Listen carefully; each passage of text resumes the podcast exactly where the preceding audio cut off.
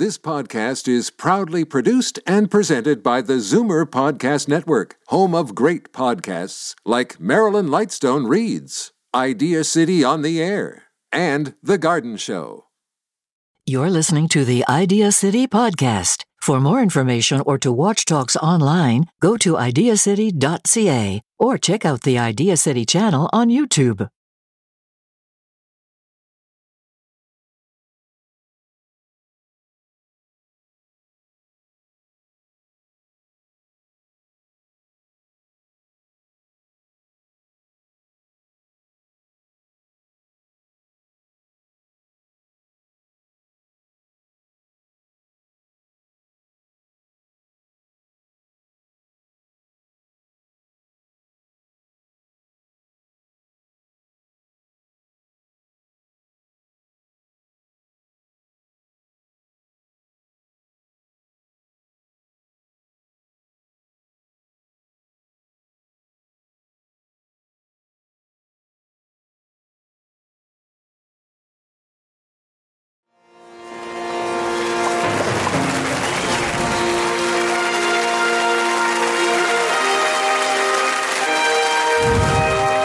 So in the run-up to a typical conference, year after year, as we get closer, people always want to know, who have you got, who have you got? And what they mean is like, what's the big name that you're going to offer us?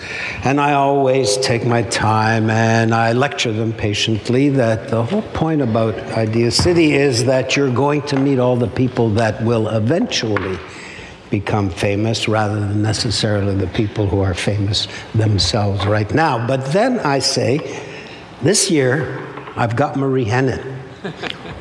Whoa! Okay, they let out a low whistle and are impressed because she is today Canada's leading criminal lawyer. In fact, she's probably Canada's most famous lawyer.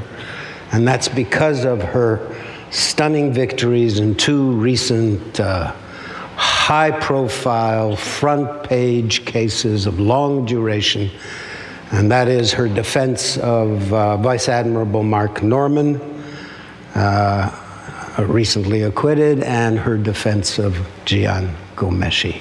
We've been waiting long enough to hear from Marie Henein.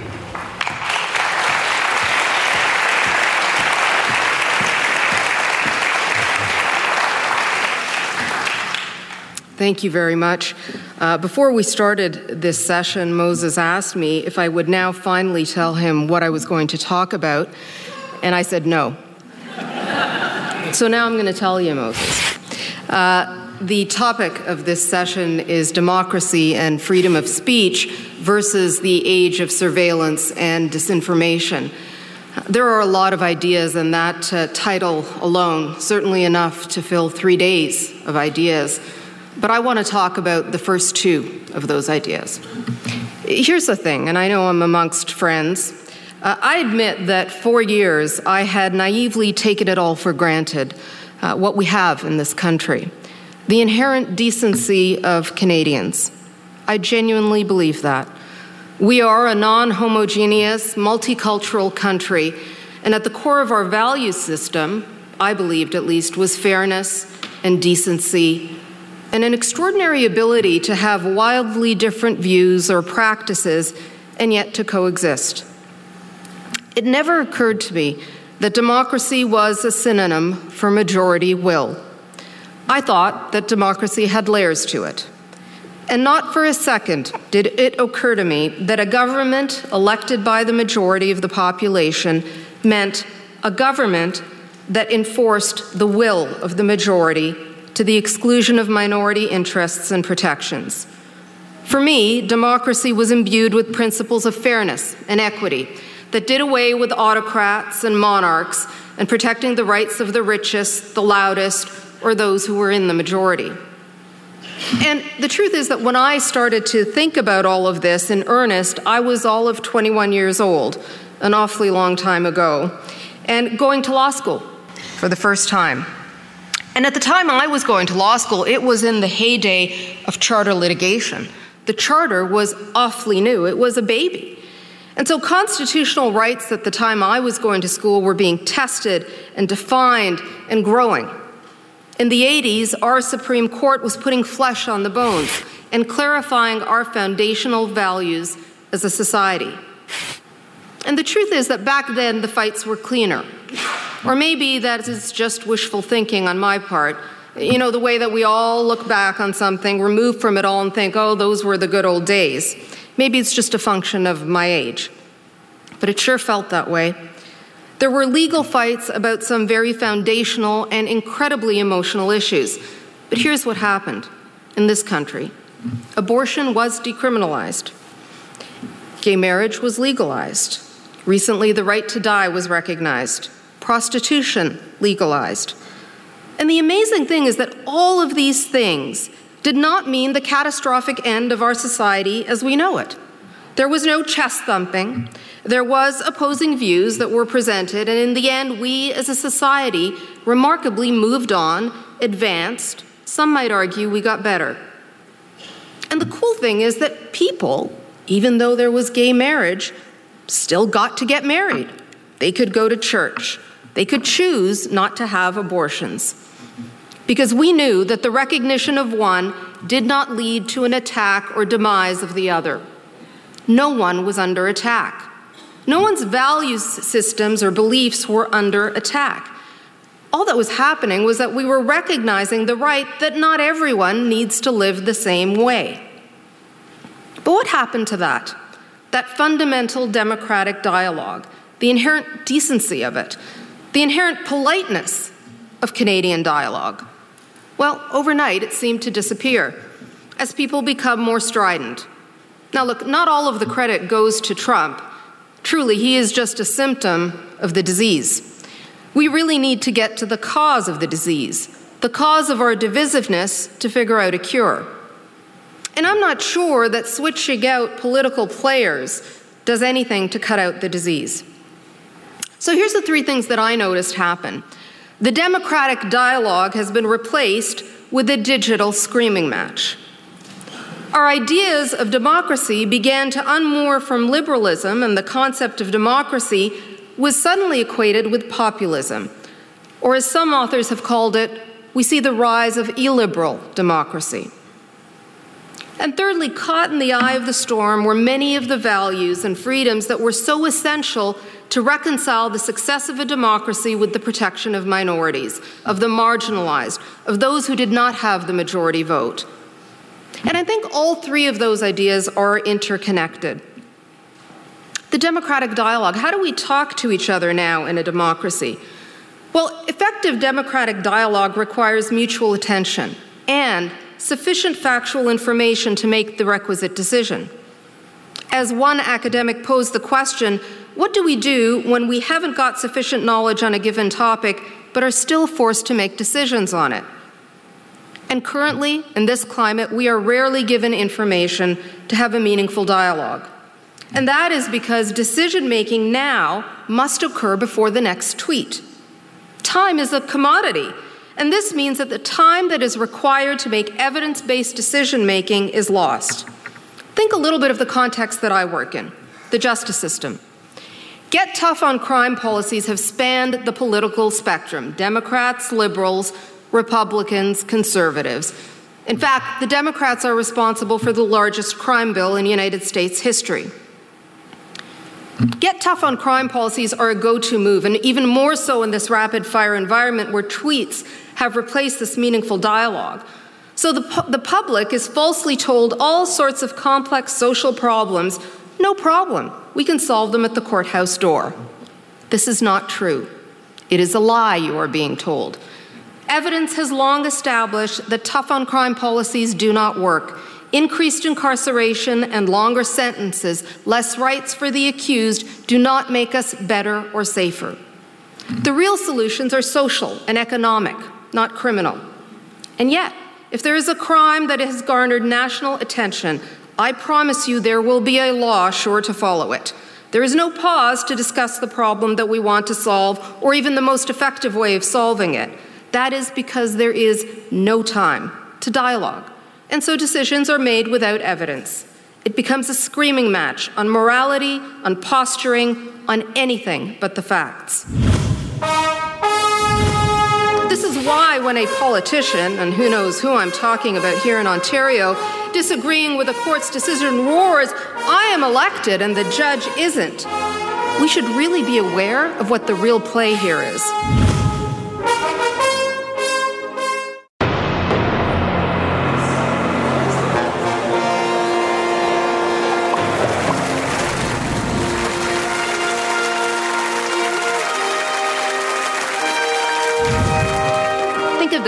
In nineteen thirty, only eight out of twenty-two countries that could be classified as democracies had judicial review.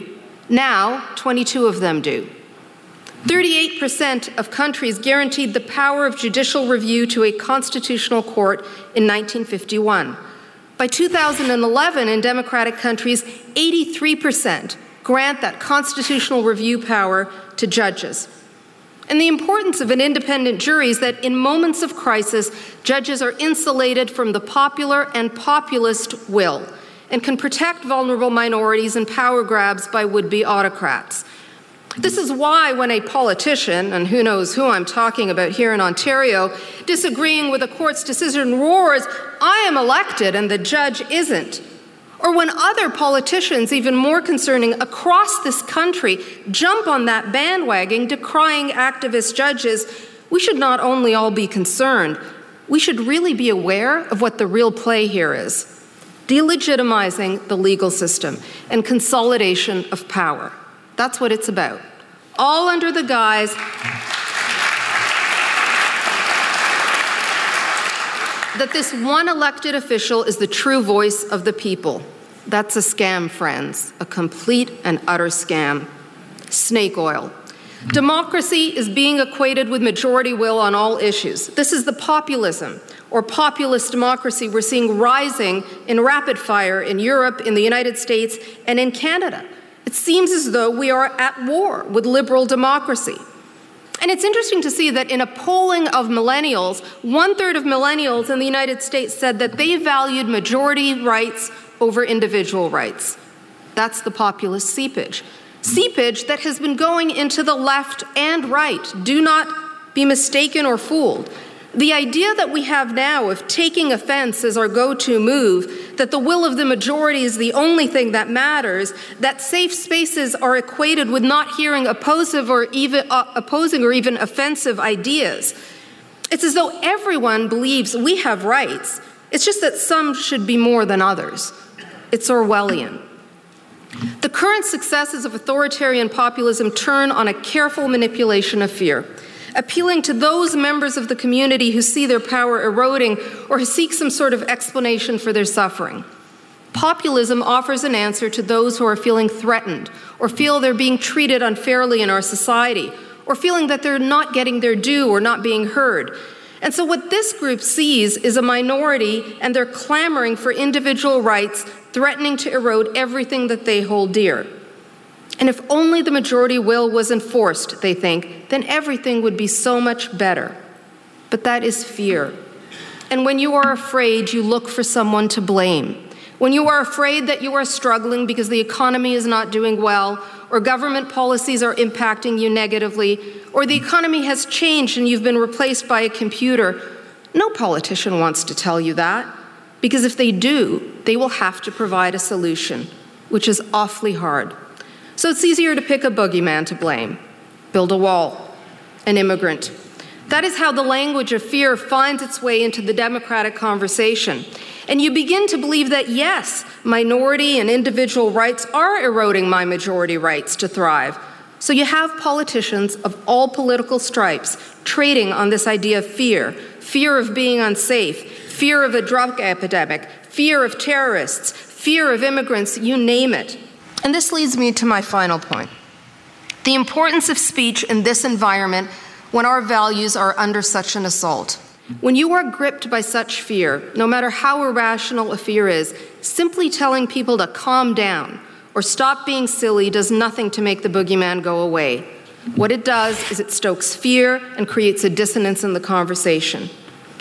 Fear is such an easy button to push particularly when we are failing to offer a counter-narrative, to effectively convey another point of view.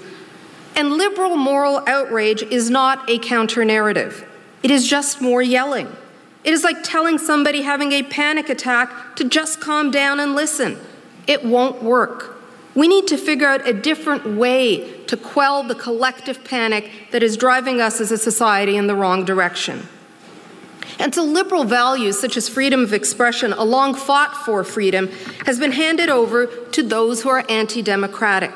Those who have spouted offensive speech have cleverly manipulated ownership of the conversation and been positioned stunningly to stake the moral high ground, as though they are the defenders of free speech. And this allows them to shape the narrative. They are the defenders of free speech. They are the voice of the average person and the representatives of the majority. It is not true. It is an absolutely false narrative. But liberal thinkers have ceded this strategic ground. You have been outplayed.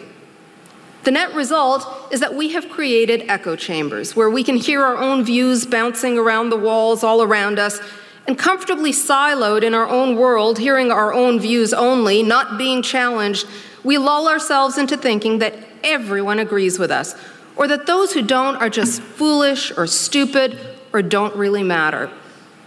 But if the U S election taught us anything, if the current political climate teaches us anything, it is that just because you don't want to hear it doesn't mean it isn't being said, or that it isn't being heard by others. And that is extremely dangerous. So unless we are prepared to step out of our silo and engage rather than be offended, even with the most objectionable of ideas, they will continue to be unchallenged and find a very receptive audience. You know, one can be devoutly committed to free speech without advocating, buying into, or accepting the nature of the offensive speech. That is because one of the many values of free speech in a democracy is that it exposes the wrong thinking and intolerant views to light and subjects those views to an important counterpoint. It is part of our diversity, the beauty of this country, because diversity is actually not a Catholic indulgence. Diversity is no indulgence at all. It's actually a necessity. More than that, it's a reality. It's you and it's me. It's a Kyrene Canadian who becomes a lawyer on a stage at this incredible conference. It is as democratic as anything, but it is not an indulgence.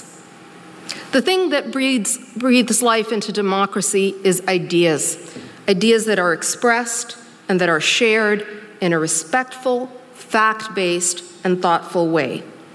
So democracy, you might say, can only thrive in a city of ideas.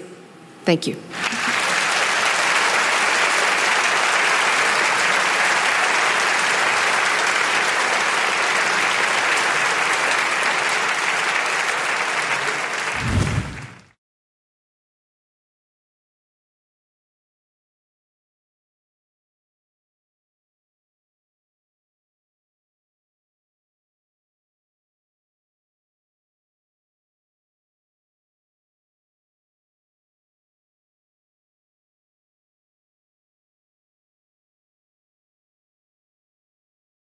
For more information about Idea City, find us online at idea city dot c a, Facebook, Twitter, Instagram, or youtube.com slash Idea City. This podcast is proudly produced and presented by the Zoomer Podcast Network, home of great podcasts like Marilyn Lightstone Reads, Idea City on the Air, and The Garden Show.